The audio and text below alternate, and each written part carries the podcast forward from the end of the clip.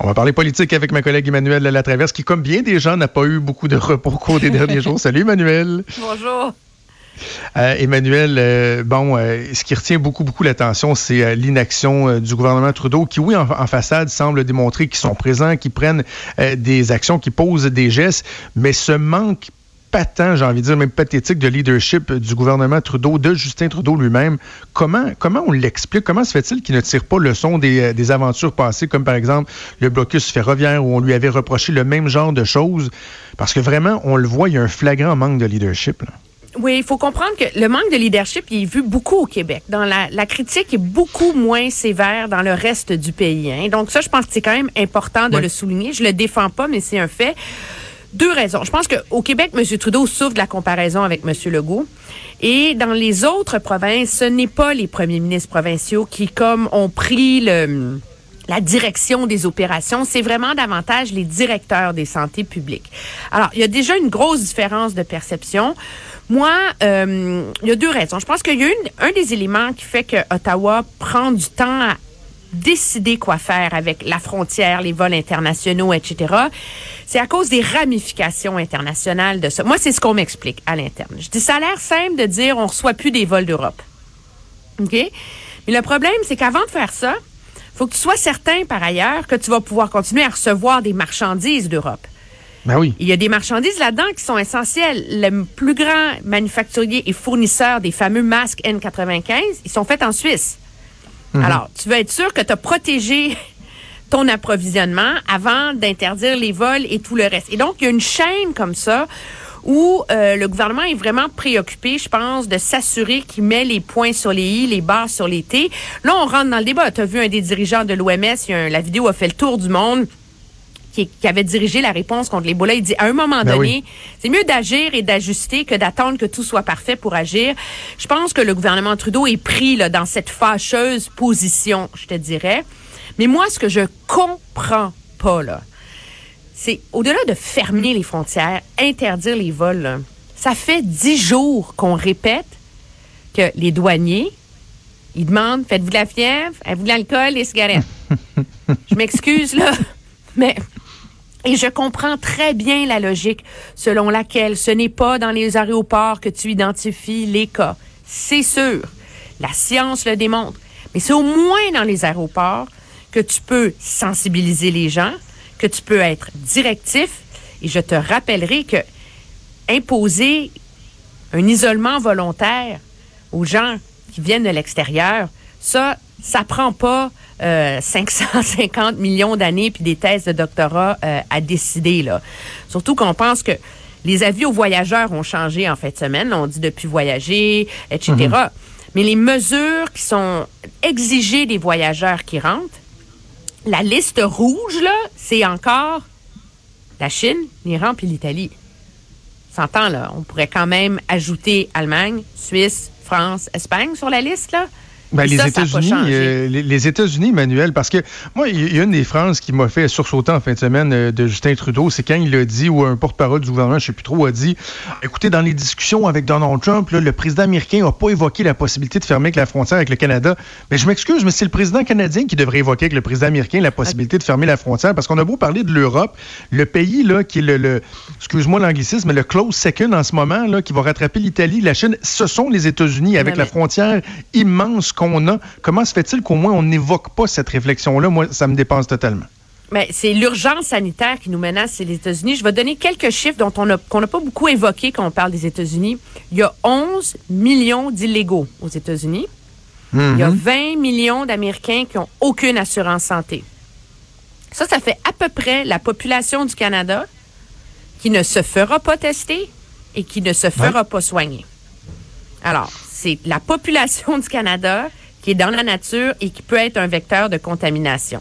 C'est, moi, on me dit à l'interne que c'est le casse-tête qui garde les autorités canadiennes éveillées jour et nuit. Le problème qu'on a avec la frontière, par ailleurs, c'est que là, si on ferme la frontière américaine, là, l'économie canadienne au complet arrête.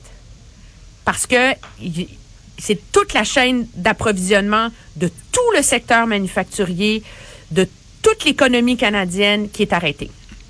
Parce que à cause du libre-échange, à cause de la mais, François Legault, ouais. Eh, non, mais c'est parce que c'est ça. Mais, alors... François Legault l'a dit hier, on, peut dire euh, ce qui concerne les marchandises, par exemple, on va maintenir le transport, mais tout ce qui n'est pas transport ou voyage euh, essentiel, malheureusement, ça va être suspendu pour une période X de temps, tu sais.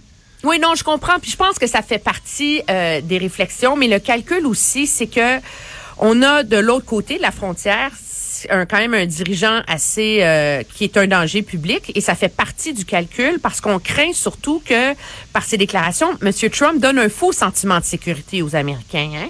Et donc ça, ça, ça, complique la chose, mais qu'on n'est pas en train de fragiliser davantage l'économie canadienne. Donc, il faut trouver une, réponse objectivement, si on veut être cohérent. Il faut trouver une, réponse euh, euh, concertée des deux côtés de la frontière pour que les deux gouvernements s'entendent sur comment le faire.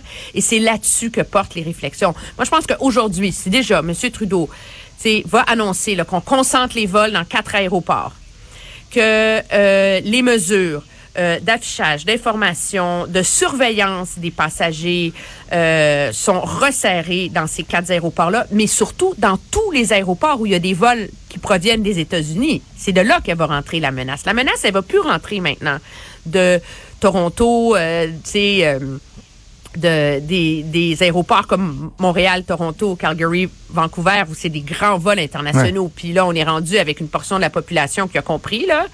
Le problème, c'est le vol euh, New York-Québec, euh, Washington-Halifax. C'est les plus petits vols dans les plus petits avions euh, avec des passagers américains. Et c'est là, moi, je pense, que se dessine le prochain grand front du Canada pour essayer de freiner la propagation du virus. Et euh, regardons avant qu'on se laisse euh, un du côté euh, du Québec. Bon, évidemment, tous le soulignent, la performance de François Legault, du docteur Horacio Arruda. Là, il y a une autre étape qui devrait être franchie, des résultats qui, qui vont être jugés au cours des prochaines heures, alors que le gouvernement Legault va annoncer des mesures au niveau économique, notamment avec le ministre de l'Emploi, Jean Boulet. Oui, c'est des mesures euh, qui sont importantes. Là, on voit, là, ça va se mettre à débouler le nombre de mises à pied, de gens qui n'ont pas de travail. Euh, et donc, euh, ça, c'est comme, c'est absolument essentiel pour le gouvernement d'arriver avec une réponse cohérente. On sait par ailleurs que le plan d'Ottawa va être dévoilé cette semaine. ça, c'est une première chose. Mais moi, je pense aussi que je suis de ceux, j'ai écrit en fin de semaine dans le journal que moi, je pense que le premier ministre Legault se conduit comme un bon père de famille. Il mhm. il n'enrobe pas la vérité. Il parle de manière claire, même quand c'est des mauvaises nouvelles, puis c'est épeurant, mais au moins il est rassurant. Mais il y a un problème d'efficacité qui se dessine très sérieusement dans la gestion de tout ça au Québec.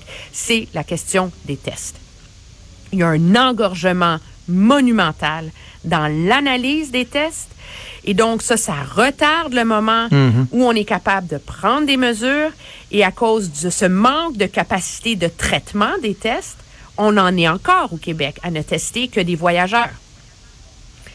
Alors que c'est clair dans l'esprit de la majorité des directeurs de la santé publique au Canada, dans les villes, dans les provinces et un peu partout, que c'est fort probable que c'est dans il y, en a plus qu'on pense. Et je dis pas ça pour ben alarmer les gens là, mais c'est parce qu'à un moment donné, Quelqu'un s'est fait tester, mettons, vendredi. OK, parce qu'il faisait de la fièvre. Il était rentré d'Europe ou de Cancun ou de République dominicaine, je sais pas, dans la semaine précédente. Entre le moment où il est rentré puis le moment où il s'est fait tester, combien de personnes il a rencontré? Les chances sont, c'est qu'il a contaminé au moins une personne. Alors, plus le gouvernement va prendre du temps à régler ce problème dans l'analyse et l'efficacité des tests, plus la crise a des risques de s'aggraver au Québec. Et donc, moi, je juge qu'en termes d'éléments sanitaires, c'est un front majeur que le gouvernement doit réussir à régler cette semaine. Ou même pas, là, je te dirais dans les 24-48 prochaines heures. Là.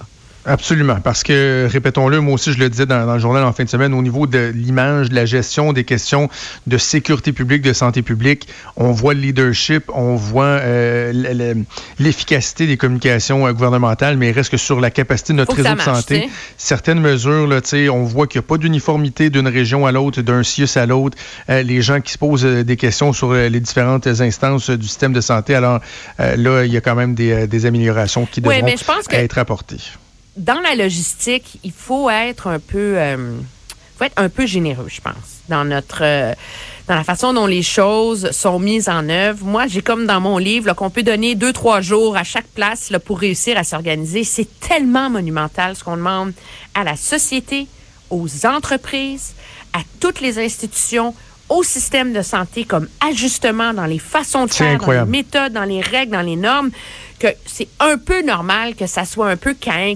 dans les premiers jours de chacune de ces mises en œuvre-là. Sinon, on attend avant de le faire. Alors, moi, je pense que ceux qui nous écoutent, là, faut essayer d'être un peu zen et un peu patient quand ça va pas parfaitement bien parce que ça fait partie du défi. Je suis d'accord qu'il faut le régler, mais pensez à ce que ça représente à mettre en œuvre ce qu'on est en train de faire. Là. Emmanuel, avant de se laisser, je te, raconte l'anecdote. Comme tu le sais, comme le Québec le sait, ma conjointe est médecin, est impliquée dans, dans, des instances au niveau régional. Euh, de vendredi soir à hier, même si elle ne travaillait pas, c'est plus de 16 heures qu'elle a passé en conférence téléphonique euh, sur différentes cellules de crise et tout ça, parce que comme tu dis, on n'a pas idée de toutes les questions qui doivent se poser, d'à quel point il y a des, il y a des considérations.